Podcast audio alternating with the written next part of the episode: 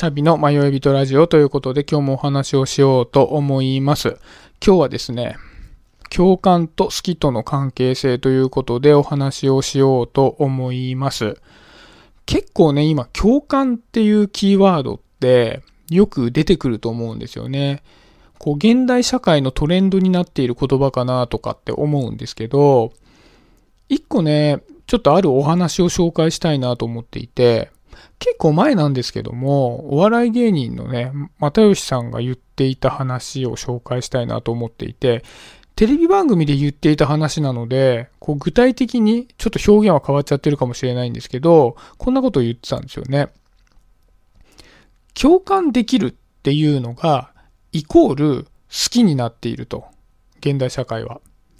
でも、実際は共感できたけど刺激的じゃないから嫌いっていうこともあるし、共感できなかったけど好きっていうものもあるはずなんじゃないかと。にもかかわらず、今は共感できたっていうのが最高の褒め言葉になってしまっているよね、みたいな話をしてたんですよね。で、本当にその通りだなと思って、まあ、例えば、あるコンテンツが、まあ、映画でもいいや。映画がネットニュースとかでね、取り上げられる時も、映画の何々が大ヒット中、SNS で共感の嵐とか、なんかこういうワードってよく出てくるじゃないですか。だから、やっぱり、何かコンテンツが成功するきっかけっていうのは、やっぱり共感なんだろうなっていうふうに思うんですよね、時代として。でも、今の時代を切り取った場合、共感とヒットっていうのは結びついてくるかもしれないですけど、本来共感と好きっていうのはイコールではないんだろうなっていうふうに思うんですよね。で、実際どういう関係かというと、おそらく共感っていうのは、好きの中のカテゴリーの一つなんじゃないかなと思うんですね。で、じゃあ共感できる好きっていうのは、どういうカテゴリーの好きかというと、おそらく親近感かなって思うんですね。例えば、何かツイッターであるツイートがバズってたとすると、そのバズってるツイートっていうのは、多くの人が思っていることを代弁してくれてるから、たくさんのいいねがつくんだろうなとかって思うんですよね。なんかまあこういうのって、まあツイッターとかだけではなくて、漫画とかね、映画とか、まあ多分音楽とか本とか、まあ何でも共感できるものっていうのは、やっぱり売れやすいんだろうなっていうふうに思うんですよね。ちょっと前の話でいくと多分、花より団子とか漫画のとかの牧野つくしとかなんかもそうだと思うんですよね。ああいう共感できそうもない浮世離れしたお金持ちの世界の中で、まあ、ごくごく一般的な家庭で生まれた牧野つくしっていうのが、まあ、あるイケメン集団の中でね、入っていくから、おそらく僕らは、牧野つくしというキャラクターを通じてあの世界に入っていくっていう形で、牧野つくしというキャラクターには僕らは共感して親近感を持ってるんじゃないかななんて思うんですよね。まあこれは一例ですけど。まあそんな形で、まあ共感できるから好き、イコール親近感みたいな属性の好きっていうのは世の中のコンテンツの中にもいっぱいあるんじゃないかなと思うんですよね。で、ただ、一方で、共感できないけど好きっていうカテゴリーのものもあるかなと思っていて、一番共感から離れている好きっていうのは、憧れなんじゃないかなっていうふうに思うんですね。共感できないけど好きっていうのは、まあおそらくいくつもあると思うんですけど、その中で一番共感できないから好きに近いものっていうのが憧れなんじゃないかなと思うんですね。で、ちょっと僕の経験の話をさせてもらいたいんですけど、僕学生時代映画がすごく好きで、まあ今も好きなんですけど、めちゃくちゃ見てたんですよね、暇に任せて。で、その時に、まあ僕の周りの友人とかも結構映画好きの人が多かったので、映画の話よくしてたんですけど、その中で、ゴダールっていう監督がすごいらしいぜって話になったんですね。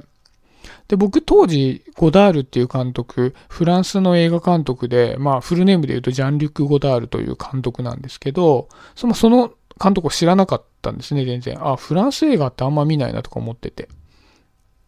で、まあそんなにね、周りの映画好きがすごいっていうぐらいだから、なんかちょっと見てみたいな、みたいな感じで、まあ、見てみたんですよね。有名どころを見てみたんですけど、見てみたけども、まあわかんないんですね、彼の映画は。まずストーリーが、こう、パッと聞いてわかるようなストーリーじゃないし、ストーリーと関係ないセリフだとか、関係ないシーンだとかがたくさん挿入されていて、何を言いワンとしているのかっていうのがパッと見た時によくわからないんですね。なんですけど、僕が今まで見ていた映画とは全く質の違うものを見せられているなっていう感じがして、すごく刺激を感じたんですね。なんだかわからないけども、すごいものを見ている気がするなっていう風に初めて見た時思ったんです。でも僕全く面白いと思ってないですね。よくわかんないから。でもね、なんかそれを見た時に、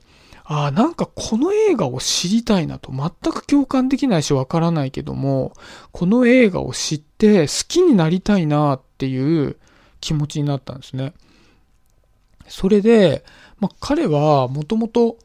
僕がその学生時代にデビューしてきた監督っていうんじゃなくてすごく古い監督で、もう1950年代から映画を作ってる監督なんですけど、結構多作なんですね。で、まああっちこっちのね、レンタル屋さんとかを探しては、こう、むさぼり見るわけですよね。もう何度も何度も見るんですよね。でも、わかんない。だから、まあ、共感からは程遠いんですよね、彼の映画っていうのは。でも、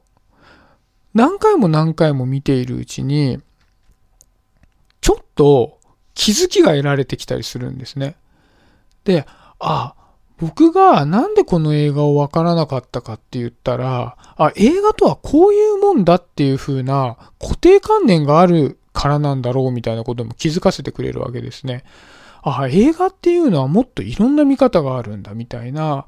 今まで見ていた映画の世界から飛び出した違う気づきとかを与えてくれるんですね。で、違う気づきを与えてはくれるんだけども、実際のその映画のことがどんどんどんどん分かってくるかっていうと、やっぱり分からないままだったりするんで、またどんどんどんどん見たいな見たいなと思って、繰り返し繰り返し見ていくと。で、一つ分かるのは、あ、この人は映画っていう表現の常識を変えてくれた人なんだな。まあ、自分にとってね。で、未だに正直共感はしてないんですけども、ああ、僕もこうやって物事の常識を変えていけるような人間になりたいな。で、これだけかっこいい映画が作れるってすごいな、みたいな感じで、まあ、未だに憧れの対象なんですよね。ジャンヌク・オーダールという監督が。で、これが僕にとっての共感できないけど好きなんだろうなって思うんですよね。で、それは、やっぱり憧れなんだろうなっていうふうに思うんですね。自分はこういうふうになりたいなっていう憧れなんだろうと思うんですよね。で、やっぱり、まあ、初めの好き、共感と好きの関係性っていうテーマでいくと、共感できるから好きっていうのも、共感できないけど好きっていうのも、両方とも大切で、どちらがいいっていうことは全くないんだけども、どっちも人にとっては必要なもんなんだろうなっていうふうに思うんですよね。で、共感できるから好きっていうのは、どちらかというとやっぱり親近感なので、その対象を通して自分に寄り添ってくれる気分になれるものみたいなものが、まあ、いわゆる共感できる好きなのかなとは思うんですけど、どちらかというと、その対極にある共感できない好きっていうのは、自分がまだ見てない世界っていうのを見せてくれて、そっちに行きたいという風な気持ちにさせてくれるものなんじゃないかなって思うんですね。で、まあ今ずっとコンテンツをベースにして話をしてるんですけど、おそらくね、こういうのって人間関係にも当てはまってくると思うんですよね。なんか自分と同じ感覚を持っているから、お互い分かり合えて、こ、こいつのこと好きだな、みたいな。まあなんかいわゆる親友みたいな人もいるとは思うんですけど、なんか自分にとってどうしても理解できないんですけど、あ、自分もこういう風な人間になりたいなと思わせてくれる人っているじゃないですか。で、やっぱりそういう人っていうのは、こう、自分にとって、親近感があったり寄り添ってくれるってことはないんだけども、憧れみたいな形で好きな対象になっていくんじゃないかななんて思うんですよね。だから、まあやっぱり両方とも大事な側面の好きなんじゃないかなって思うんですね。で、ただ、まあそのコンテンツの話でいくと、実際時代的にはやっぱり共感っていう方の好きがキーワードになっているのは事実かなと思っていて、で、それには理由があるのかなと思うんですよね。なんか僕が当時学生の頃に、まあ映画をね、見ていた頃っていうのは、その先ほど挙げた、その1950年代からたくさん映画を作っているジャン・リュック・ゴダールの映画って、全部見ようと思ってもなかなか見れないんですよね。やっぱり、一つのレンタル屋さんでも、たくさんあるうちの2、3個しかなかったりして、あ、ここにはこれしかないんだ。じゃあ、近所の伝えにはないから、ちょっと遠くのゲオに行こうかとか、あとは、実は、図書館にそういうものが置いてあったよとかっていうのはあっちこっち探して自分の見れてない作品とかっていうのを探してみたりするんで結構見るのに苦労したんですよね。で、なんかまあそういうのって何でもそうで、昔ってやっぱりこう本を読みたいと思ったらわざわざ本屋さんに行って探してみたり、音楽が聴きたいなと思ったらタワレコに行って音楽を探してて買ってきたりとかしてたと思うんですけども、今はね、そんなことしなくても、ネットフリックスとかスポティファイとかで簡単にね、映画とか音楽も楽しめるんで、あえてね、そこで楽しめないものを選ぶっていうよりは、そこで楽しめるものから選んでいった方が、楽で簡単に楽しめる時代だったりするじゃないですか。で、もっと言ってしまうと、映画や音楽を見なくたって、SNS だとか、まあそのネットの記事だとか、あとはそのスマホのゲームとか、でも簡単に楽しく時間が潰せてしまう時代なので、わざわざね、そこから飛び出して自分が共感できないものを、こうわざわざ見て、なんかよくわかんないなと思いながら何回も何回も見てわかるっていう必要があんまりなくなってきちゃってるのかなとは思うんですよね。なので、やっぱり簡単に見れて、例えばまあネットフリックスとかでやっているドラマで面白い、共感しやすいものがあったら、じゃあそれをまあずっと見てれば楽しい一日が過ごせるぞみたいな感じでやってた方が、こう余暇の過ごし方としても楽で楽しいじゃないですか。だからどうしても共感できないけど好きっていう側面っていうのがだんだんこう薄まってきて、共感と好きがイコールであるかのように思われてしまいがちなのかなっていうふうに思うんですよね。で、ただ一方で、やっぱり、こう、過去の経験とかを考えていくと、わからないけど好きみたいなものっていうのは、やっぱり自分にとってはすごく大切なことなんだろうなっていうふうに思うので、やっぱりこう、自分が、あ、そっちの世界に行ってみたいなっていう、自分が今まで思ってもみなかったものを教えてくれる存在ではあるので、自分はね、やっぱり共感できないけど好きっていうものも追いかけていきたいななんて思いますね。でもしよかったらね、こう皆さんの共感できないけど、なんか好きなんだよねっていうものをあったら教えてもらえると嬉しいかななんて思います。はい、今日はそんな感じで終わりにしようかなと思います。今日もありがとうございました。シャビでした。バイバーイ。